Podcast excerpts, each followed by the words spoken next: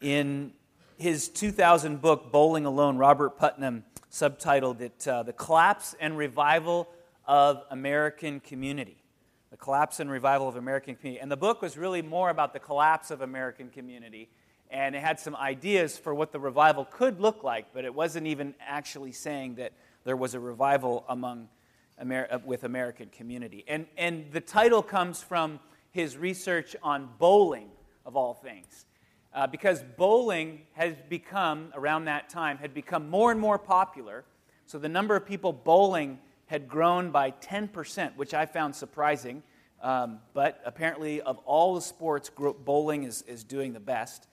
But he noted that the number of people bowling in leagues had decreased by 40%. So bowling was up by 10%, but the number of people uh, um, uh, bowling in leagues had decreased by 40%. And then he went on through American society to trace how this sort of uh, facet is, is playing itself out in all different areas in American society.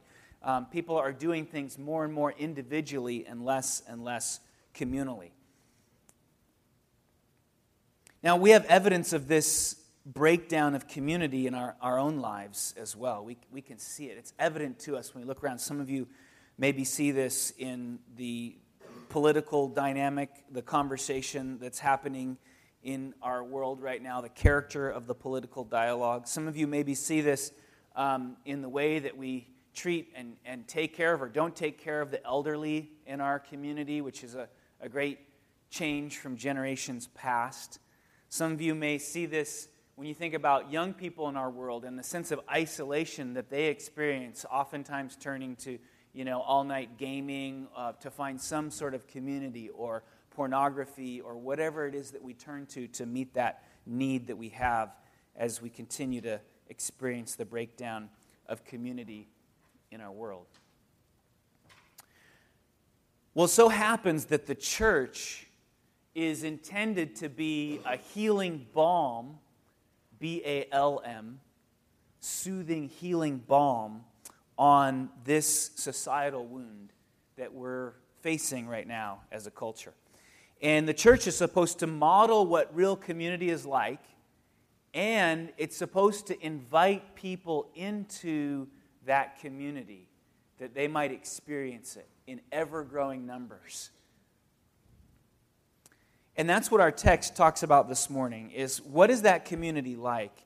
Uh, it tells us how to be that kind of community. It ends up being a healing balm in a world where there is a, a continual decay of community and relationships. So, would you open with me to Ephesians 4, verse 25? Ephesians chapter 4, verse 25. If you need a Bible, please raise your hand and we'll hand one to you.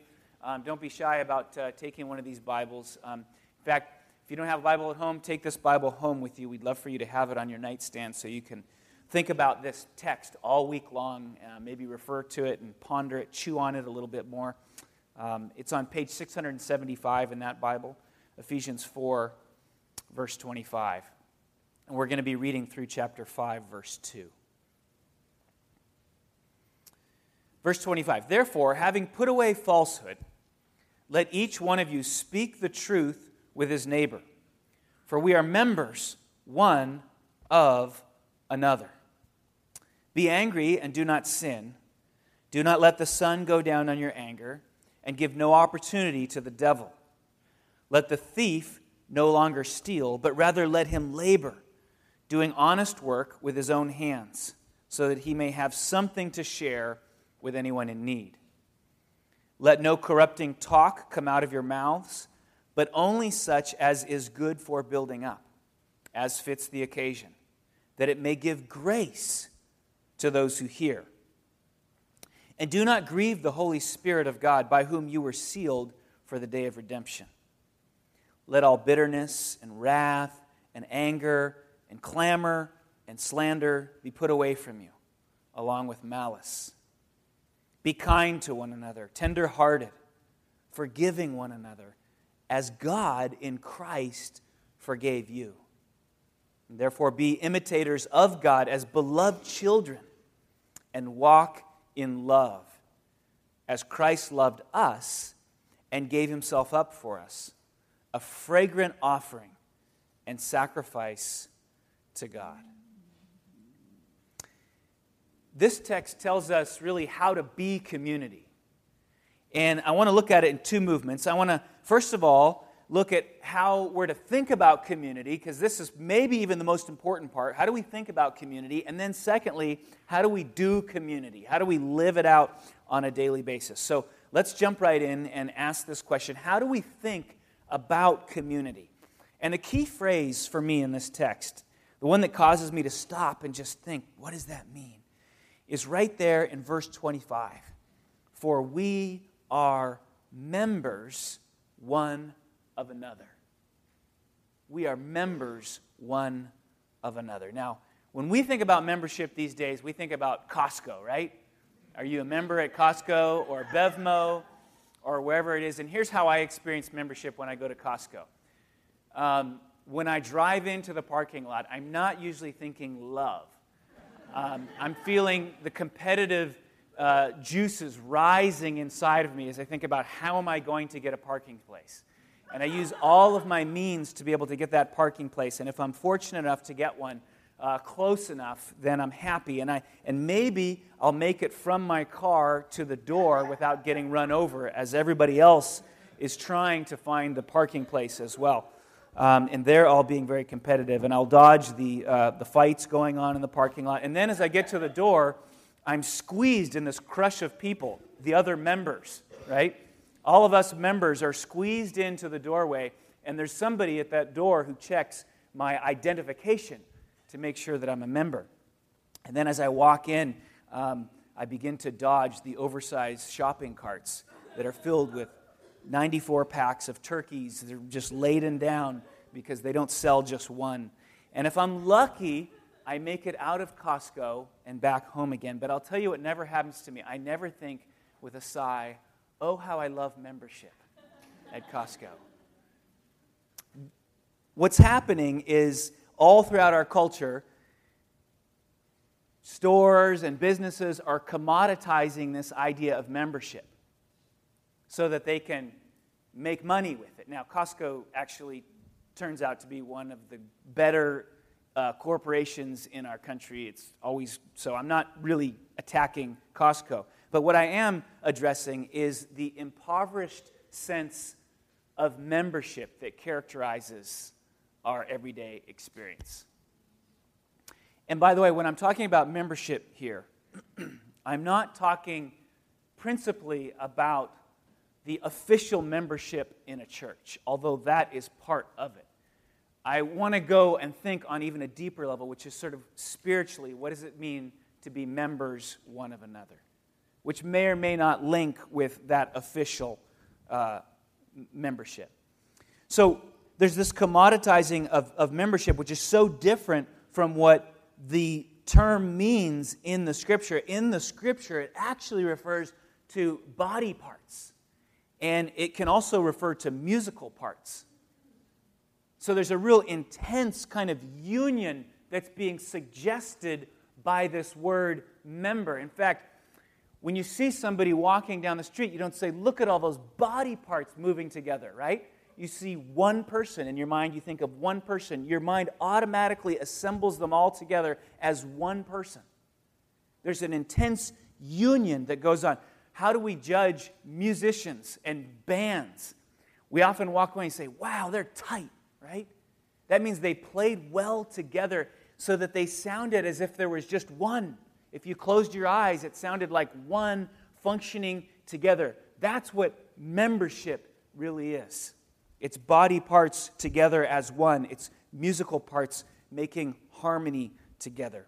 And we see this in verse 15 and 16. If you go back up a little bit in the chapter, rather, speaking the truth in love, we are to grow up in every way into Him who is the head, into Christ. And listen, listen to this language from whom the whole body, joined and held together by every joint with which it is equipped, when each body is working, excuse me, each part is working properly, makes the body grow so that it builds itself up. We're thinking on the level of joints and sinews that hold together this body in perfect union so that it is one.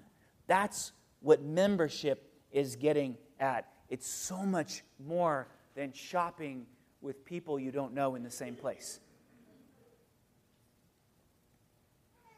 And I have to say, I have been on a long personal journey to understand membership in this sense. And I think I'm actually just still kind of working it out. I, am still wrestling through all that this entails. And, and I think if I analyze why my journey has been slow and why this has been hard for me, I think part of it is, is you know, my family of origin. I was the second child. My brother is six years older, older than me, so um, I almost grew up as an only child. So that made me kind of look at the world in a particular way. I am a, a product of the culture that that Robert Putnam is talking about, the bowling alone culture. So that shapes the way I think about relationships. I'm, I'm, I'm an American, um, which means that you know we hold on to this rugged individualism kind of ideal that shapes so much. And then just by personality, I tend to be an independent worker. And so all of that, I think, has, has come together to make this concept of membership harder for me to grasp. And so I've been on this journey, I feel like, to try to understand what does it really mean in the biblical sense to be members one of another. And, and God, in His great mercy, has given me a wonderful mentor in this process over the last years in the form of one of my favorite authors, whose name is Wendell Berry. Some of you may have read some Wendell Berry.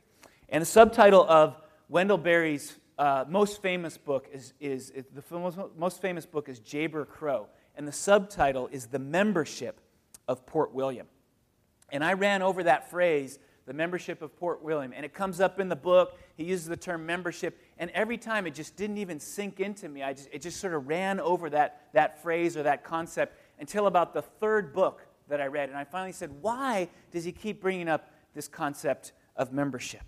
And you begin to, to ponder the relationships in this little fictional town of Port William and the way that people interrelate.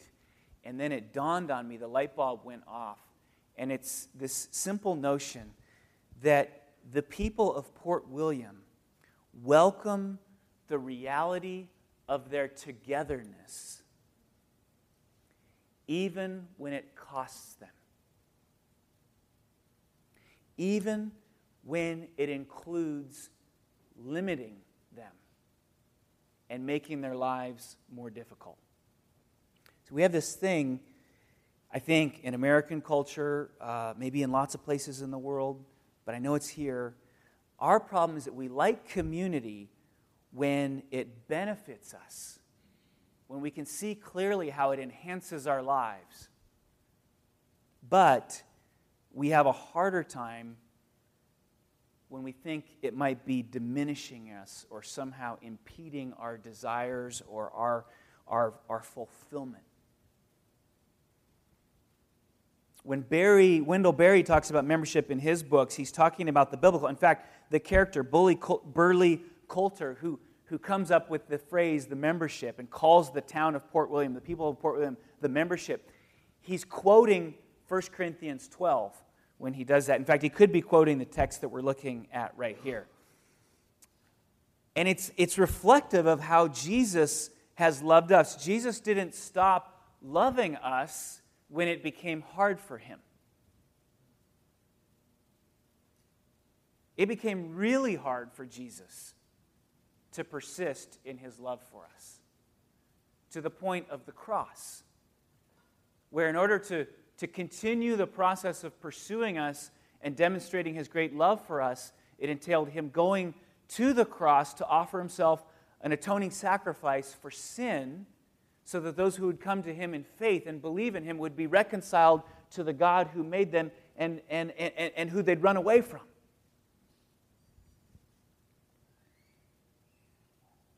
Love is like this. It comes with imitation, limitations that we place on each other. In another book, Wendell Berry describes community like this, and I'll put it up there for you. A community is the mental and spiritual condition of knowing that the place is shared. And, and there's a big portion of community that has to do with place. This is why we have local churches. In fact, this is why we have home groups, even. Because in our society today where we run around to different places, we work somewhere, we live somewhere, we go here to have fun, it's easy to break the fabric of community throughout the week multiple times. And so we're not in the same place. We're not being with the same people, which diminishes our ability to have those kinds of relationships that exist in difficulty and in wonder all at the same time. And so um, there's a portion of this, and I, and I think partly why people are moving back to the cities. There's this huge movement back to the cities because the city affords this kind of relationship. When you, when you start walking places in a city instead of always getting into your car, you bump into the same people. It's, it changes the way we do community, the way we live in community. And so there's this deep longing in us because of the bowling alone factor, because there's such a decay in our world, this deep longing for community. And you see this kind of rearing itself. Like we can't live without it. And so we're figuring out how to get back. We're trying to figure out how to get back to this community thing. And part place has something to do with it. Um, but that was just a freebie. I didn't mean to put that in there. Uh, and that the people who, who share the place define, now this, this is the part, define and limit the possibilities of each other's lives. Let me read that again. And that the people who share the place define and limit the possibilities of each other's lives. Now, this, this flies in the face of the American mentality of self fulfillment, individualization, all of that. This is totally contrary to that, which has been deeply ingrained in all of us, year in and year out. It is the knowledge that people have of each other, which, you know, takes time, years. Their concern for each other, their trust in each other, the freedom with which they come and go among themselves. And that's really the blessed side of community, but it's, it's a subtle thing that doesn't happen immediately and it's hard sometimes to point to it in a clear and concise way. And so the, the, the, the difficulty or the challenge, uh, it ends up being the beautiful thing of community, is that first phrase about our, our possibilities being limited by each other. But then the second phrase, uh, the second section, is so important that that ends up enriching our lives in ways that, that could not otherwise happen. And I think that when the New Testament people would have read Paul's letter, they would have understood the term membership more in this way than in the Costco kind of way, right? They would have, would have understood sort of the depth and the richness of this concept, the, the intense union that was being described in these words members. And I love the passages you picked this morning to read because they, they show that how on display that union, that membership that, that commonality is uh, for the people of God. And so we're being invited, and this is, this is kind of the application of how you think about community. We're being invited this morning by Paul to start hearing the word member in a new way. And to start seeing the people in our community and there's a, there's a special commitment that comes between brothers and sisters. When we come to Christ, we are brothers and sisters, which means we have a special commitment one to another. To be able to see our brothers and sisters in a new light, to, to understand that, yes, in fact, sometimes their presence in our lives is going to be an imposition. It's going to result in limits that we don't necessarily would necessarily have chosen.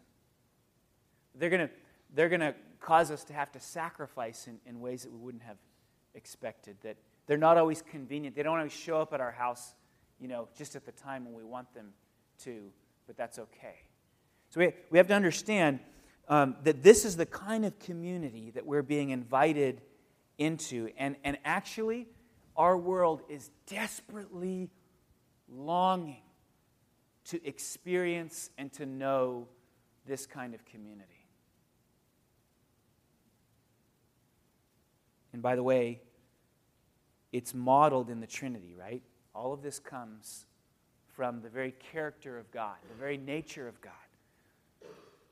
Verse 1 of chapter 5 Therefore, be imitators of God. This is how He is, as beloved children, and walk in love, as Christ loved us and gave Himself up for us, a fragrant offering and sacrifice to God. So Christ loved us, but then He also was expressing His love for God in that sacrificial atonement. Which leads us then to the second part how do we walk in love? How do we do community in a way that matches how we think about community and this deeper understanding of membership? And the rest of the passage is about that. It's, it's about all the signs that we're doing community in the way that, that God meant us to do it. What are the signs that it's actually happening? And, and there's really only time for us to kind of dance across them. So that's what I want to do in the remainder of the time that we have to sort of dance across these signs of true community. First of all, it has to do with how we approach truth, right there in the beginning, and, and falsehood. And I loved um, Jeff Sorvik's sermon last week. If you missed it, we had a guest preacher who is national director for church planting for the Free Church. And he talked about environments where community can happen. And, and let's put that graph back up there again. Um, I found this really helpful. We've been talking about it, and several of you have talked about this to me throughout the week. Uh, communities are characterized by the level of invitation and the level of challenge that they have.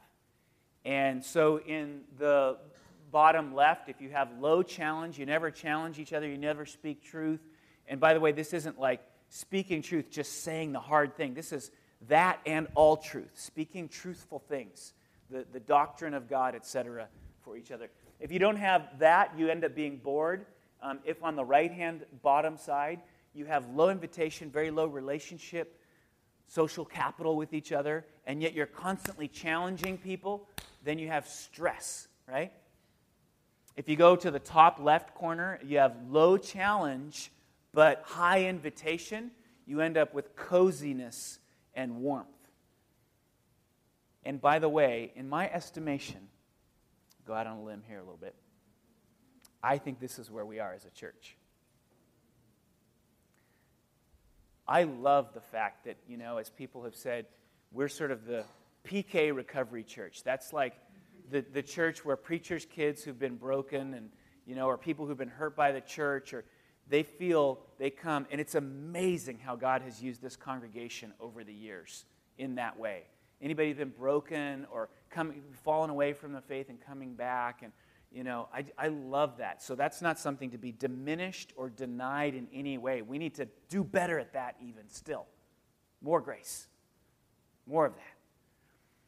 At the same time, we have to be careful that in, in doing so, we don't remain on the left side, that we move over to the right. We have to keep, we have to be challenged. We need a little bit of Costco parking lot in our church, right? to challenge each other at times, to move on, and to meet higher expect the, the biblical expectations. So this is, this is a process that we're going to work out you know, together. And, and God's leading us on. I think He already has been working this out in, in, in multiple kinds of ways, but I need to dance on. So that's what it means to speak truth uh, in community, is to, is to hold those together. It also shapes how we approach anger, how we approach. Isn't it interesting? Did you know that the, that the Bible says this, 26, be angry?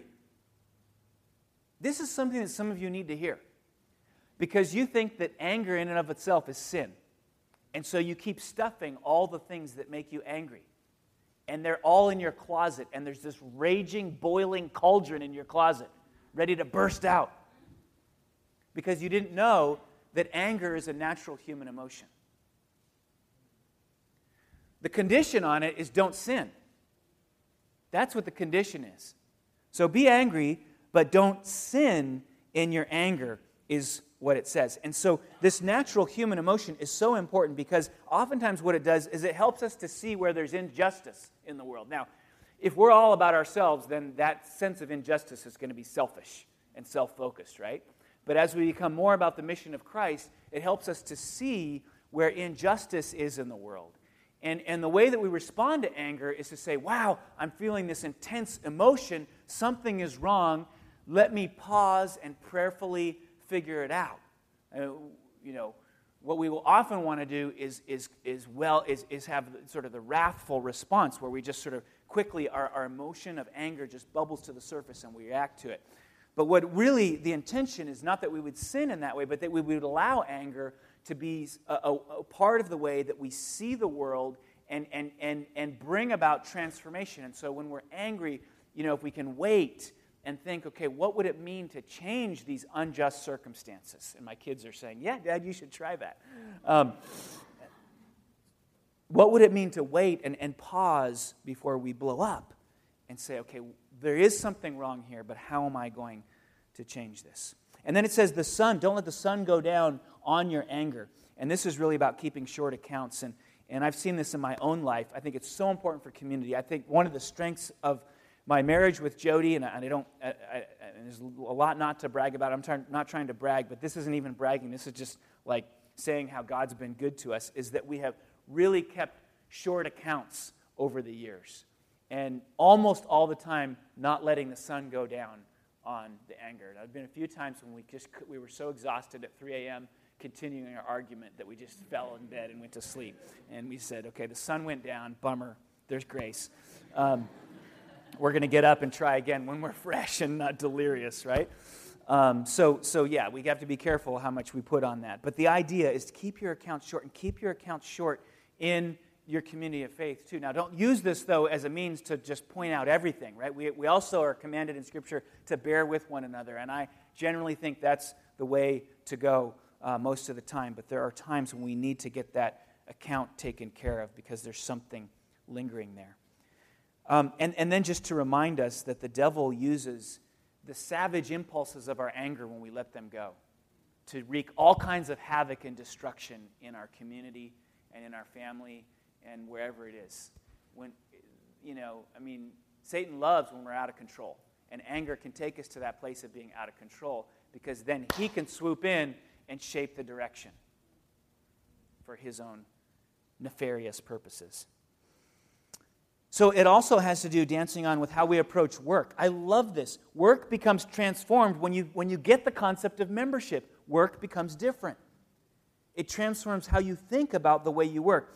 Dorothy Sayers, talking of work, says this The essential modern heresy is that work is not the expression of man's creative, creative energy in the service of society, but only something one does in order to obtain money and leisure.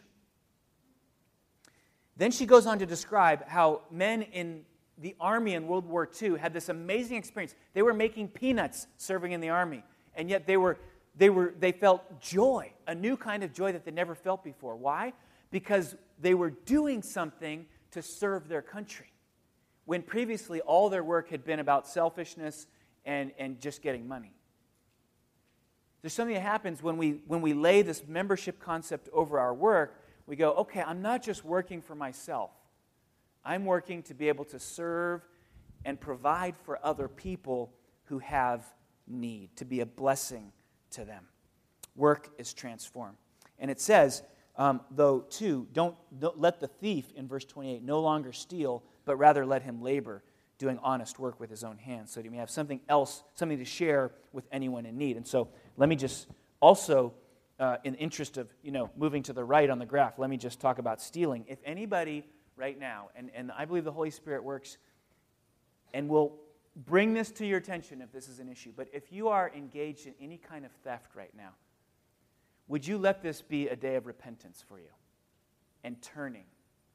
And we know that theft can happen in all kinds of different subtle ways. Some of you may be engaged, I, I mean, some of you may engage in grand theft type things, but but there are other ways in which we get engaged in, in theft, where we're just maybe by lits, little bits and pieces taking things that we should. And I just want to say, if that's true, take the opportunity that Paul is bringing up today to make this a day of repentance and to change. And maybe you want to pray with somebody during communion um, and, and mark this day. But it's important that we heed the words of Scripture in that way. It changes the way we talk. Says, no, let, let no corrupting talk come out of your mouths. And that word corrupting means putrid. It's used of fish. Have you ever smelled a really old fish? It's awful, right? And it's such a great illustration for the things that sometimes come out of our mouths. It's so easy, you know, for the sarcasm to run rampant in our relationships with others or in our families. We just let the sarcasm go and go, and it becomes this putrefying sort of effect on the, the, the community and the family. Or we belittle the people around us, and we just, it becomes, it's fun at first, and then it just keeps going and going, and, and people are being belittled, and it has this putrefying effect on community. And, and it grieves the Holy Spirit. Have you ever been in a conversation, you know, with two people, and one says something, and you know it's just what they just said is crushing to the other person, and you, you know you just you're sitting there, you just go, you just feel inside of yourself, oh, I wish you wouldn't have said that. Well, Holy Spirit has that moment too. Every time we're in conversation, the Holy Spirit is there and can have that moment. And he's saying, don't grieve the Holy Spirit, but instead use this wonderful tool, which is speech, language, words, to build people up. I've shared this before. My wife always says, if you think of something nice about somebody, why not just say it? Tell them. Why do you let it reside in your head only? Get it out. And what's amazing is that this isn't just about being nice, it's not just to be a nice person, that actually this is a vehicle for the dispensing of God's grace. Our speech is a very vehicle, an actual vehicle for the dispensing of God's grace. So important. And then, verse 31, we're going to dance even a little bit faster here. Um, verse 31 says, Let all bitterness and wrath and anger and clamor and slander be put away from you, along with all malice. So I don't have time to even talk about these except just to define them. Bitterness, you know what that is when something has been something happened that's wrong and you hold on to it over time. And this is a thing that is bad for community. We have to learn to let go of those things, those harms that have been done to us and to move on at some point. Now that's not to say there isn't a process for that. But if we're we're, we're, we're bent on holding on to this bitterness, then, then that's, that's when the problem is. Wrath, anger out of control, clamor Clamor is a word that's like, uh, to put it in a modern context, it's, it's referred to how a child cries out for their own way. So think, I think of a child in a, you know, the child in the high chair, you know, banging on the plastic tray, right? Trying to get their own way, if you've ever seen that. That's what clamor refers to. Slander, that's when we say things intentionally to harm someone's reputation, whether they're, they're true or not. And, and we have to look in our hearts say, why am I saying this? Am I wanting to build them up in the eyes of others or to bring them down? And then lastly, malice. Malice is, is, is that intense sort of inward desire, which, which really is at the root of all these, which is to bring harm to others. And if, if we're experiencing some of that, and all of us struggle with malice, um, if we're experiencing some of that, then we need to, that's where we need to really get in our prayer closet with God and, and ask Him to remove this, this desire that we have in our hearts. And right when we're about to be really pharisaical about all this, um, because there's a lot of uh, concepts and rules and regulations and how to's this morning, right? Right when we're about to be really pharisaical about this, um, we have verse 32. And so, this is for, for those of you who are good at following the rules and you get really angry at people who don't follow the rules, this verse is for you, okay? Be kind to one another and I love this tenderhearted. You could do all those things and you could enforce all those things without a tender heart. And that would be disastrous. It says, Be kind to one another, be tenderhearted, forgiving one another. And then here's the key as God in Christ forgave you. You could never, none of us None of us is ever going to be able to do all the things listed in this passage. We're not going to be able to do it. We can't. And yet Christ has forgiven us. All right. My favorite Wendell Berry short story is called Pray Without Ceasing. It's a story of a murder of the narrator's great grandfather. And the town comes together after they hear about it and they meet on the doorstep of the great grandfather's house and they want to go and find the murderer and hang him. And the son of the murdered, the victim, steps out onto the porch and he quells his he quells down their rage. And the grandma, the, the wife of that son, says to the narrator, I wish you could have seen him. And then the narrator goes on, he says, Now, after so many years, perhaps I have. That son standing on the porch, quelling the town that wants to kill the murderer of his father. Now, after so many years, perhaps I have seen him. I have sought that moment out, or it has sought me and I see him standing without prop in the deepening twilight, asking his father's friends to renounce the vengeance that a few hours before he himself had been furious to exact. And then the story takes a poignant twist when we learn that actually the narrator who's telling this story is the product of a marriage between the murderer's family and the murdered family. And that marriage would not have happened were it not for the heroic membership of that son who was willing to forgive the murderers of his father. And so, my question to leave us with this morning is what will your heroic acts of membership give birth to? As you take up the challenge of Paul to be members one of another, what will it give birth to? God, would you help us? to lean into that future with your grace poured into us. We could never live this out, but you've modeled in Christ and you forgive us when we fail, and you are at work in us to change us and transform us and grow us so that more and more we will live out the beautiful membership, being a part one of another that you have intended for us. We are inviting you to have your way with us and to bear much fruit through it. In Jesus' name we pray. Amen.